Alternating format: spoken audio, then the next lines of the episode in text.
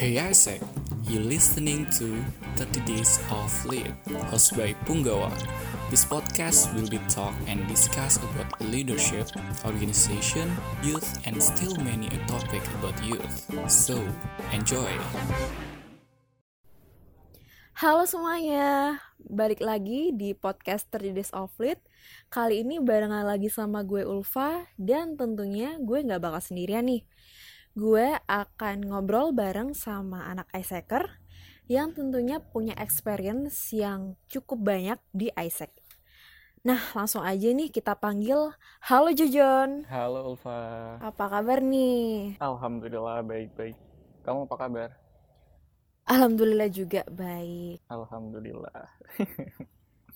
Gimana nih perasaan kamu? Udah lama banget ya kita di rumah itu. Oh, udah lama banget nih, sekitar 6-7 bulan kita di rumah.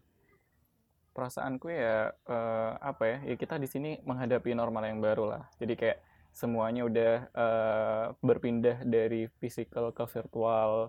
Kita udah mulai terbiasa jam 7 pagi langsung buka laptop, langsung ada meeting, ada kuliah, dan lain-lain.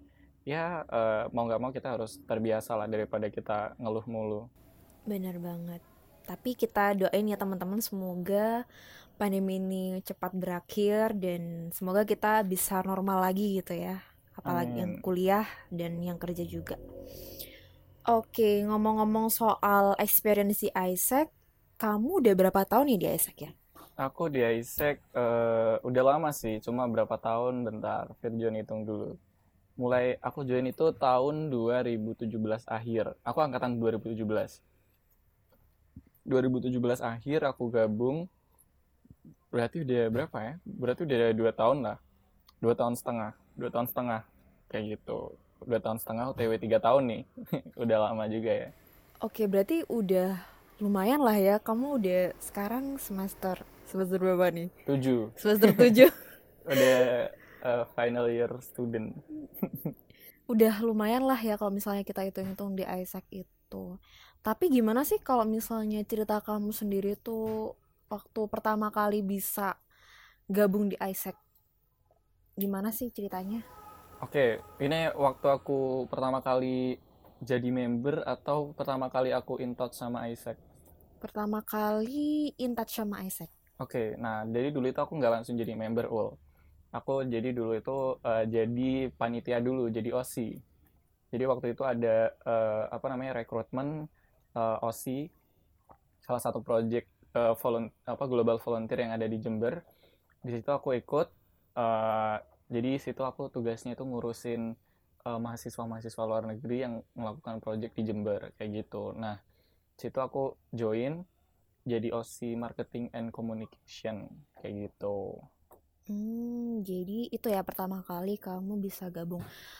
Berarti itu kamu belum, berarti nggak ikutan ini nggak sih? Kan kalau misalnya sekarang itu ada join AIESEC, berarti kamu nggak ikutan join AIESEC gitu ya? Nggak, jadi aku dulu itu nggak merasakan vibes untuk join AIESEC gitu kan. Kayak ada interview, terus ada local group discussion, kayak gitu-gitu aku nggak ngerasain. Cuma waktu aku join jadi panitia atau OSI itu aku tetap di interview gitu kan.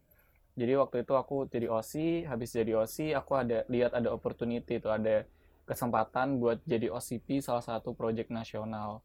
Namanya itu Youth Speak Forum. Nah, di situ aku dari OSI aku coba-coba aja deh gitu kan. Aku coba-coba buat apply itu di situ. Wah, waktu itu diterima, terus 1 hari kemudian setelah aku jadi OCP, di situ aku direkrut gitu langsung sama divisi brand NIM gitu. Jadi aku jadi staff di situ. Berarti itu artinya ini ya, kalau misalnya mau ada kepanitiaan di suatu acara yang AIESEC bikin itu nggak harus anak AIESEC gitu ya? Jadi kita terbuka kalau untuk kepanitiaan. Untuk kepanitiaan kita terbuka untuk mahasiswa yang bukan member AIESEC, bahkan di luar universitas pun juga kita juga pernah gitu panitianya dari luar universitas. Jadi kita sangat terbuka untuk pemuda-pemuda gitu yang pengen mengembangkan potensialnya dengan cara ikut kegiatan-kegiatan yang ada di AIESEC kayak gitu. Oke. Berarti kalau misalnya dihitung-hitung kamu 2,5 tahun ini pasti banyak yang diikutin ya nggak sih ya, di AIESEC itu? Lumayan banyak. Tapi dari sekian banyak experience yang kamu punya, apa sih yang paling menarik yang kamu ikutin di AIESEC waktu itu? Sebenarnya kalau ditanya paling menarik, semua pengalaman yang ada di AIESEC itu ada cerita tersendiri juga, terus semuanya menarik kalau menurutku ya. Apalagi waktu itu aku pertama kali jadi OCP Youth Speak Forum, itu aku disuruh ke Jakarta kan sama Mbak Yudit. Mbak Yudit itu Vice President PR waktu zaman dulu itu di 2018. Jadi itu aku disuruh berangkat ke Jakarta di Taman Mini Indonesia Indah, itu di situ ada summit namanya UL. Jadi semua ketua panitia atau OCP itu dikumpulin di satu tempat di Taman Mini itu untuk ngebahas tuh, untuk nge-planning project Youth Speak Forum ini. Jadi project Youth Speak Forum ini nasional gitu kan. Ada di Surabaya, ada di Malang, ada di Sumatera, ada di Unhas, Universitas Hasanuddin.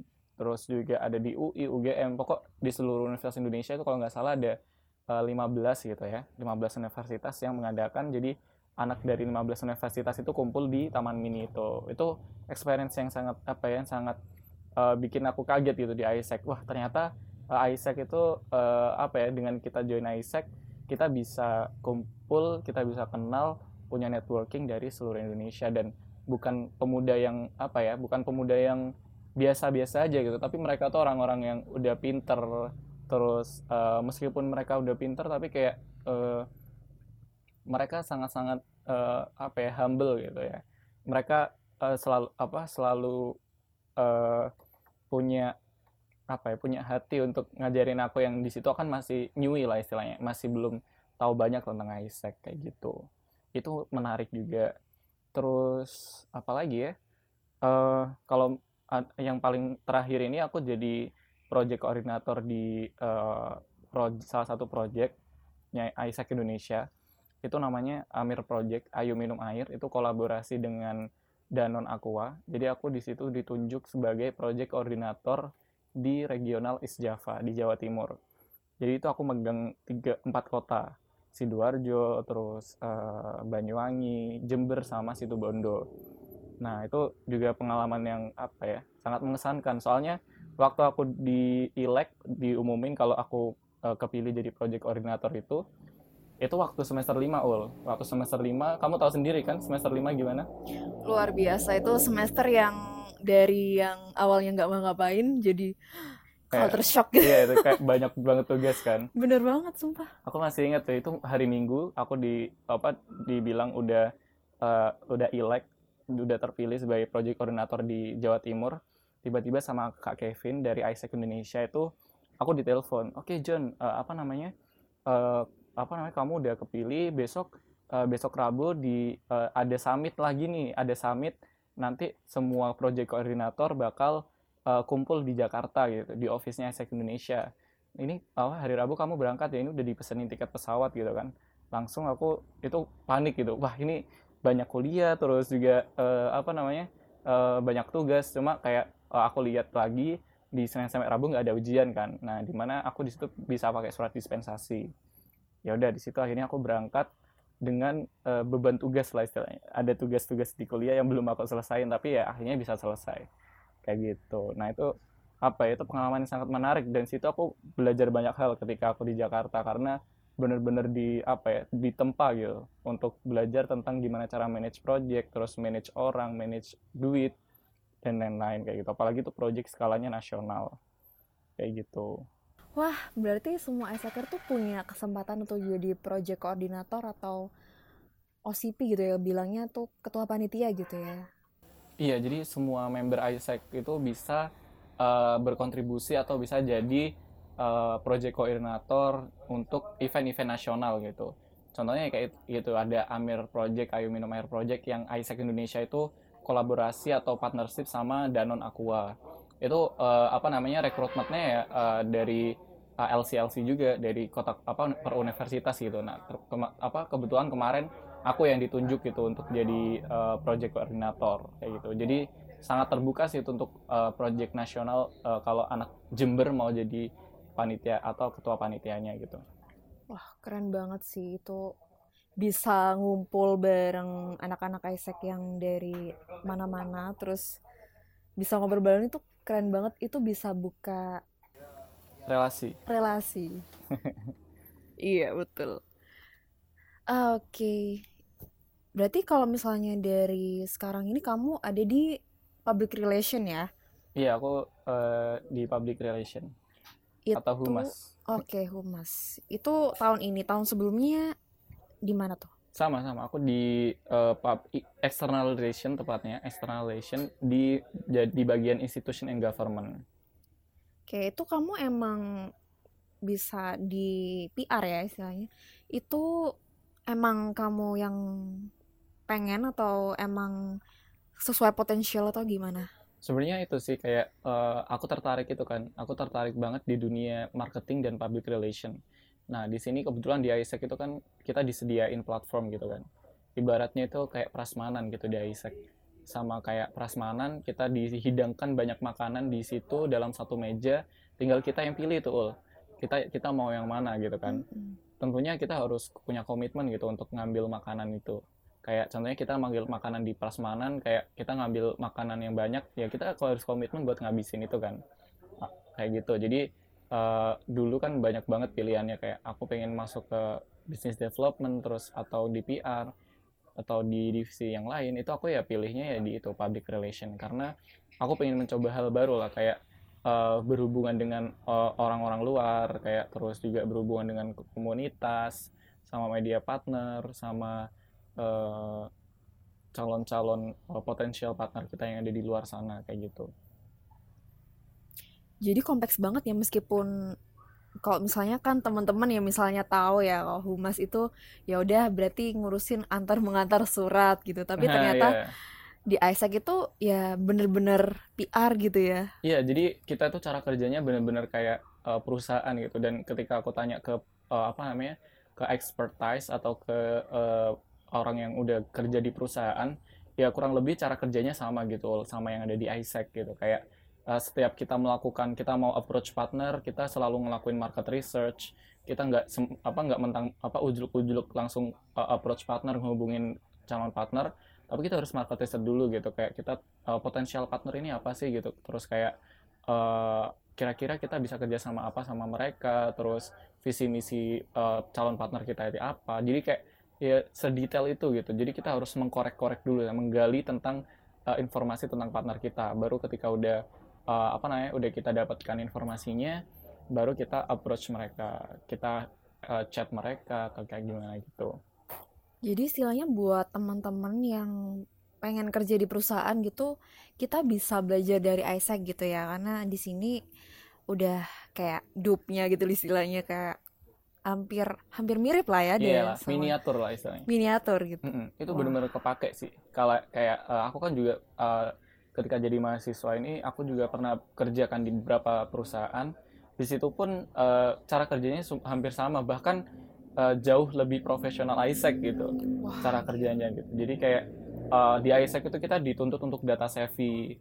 Kita harus data-data itu harus dikumpulkan secara rapi. Terus juga di AIESEC itu kita diajarin untuk melakukan semua hal secara profesional gitu. Kayak untuk MOU kita juga udah ada draft khusus untuk MOU. Kita harus ada kayak partnership survey, stakeholder visit. Jadi kayak kita punya itu namanya external stakeholder standard gitu. Jadi ketika kita approach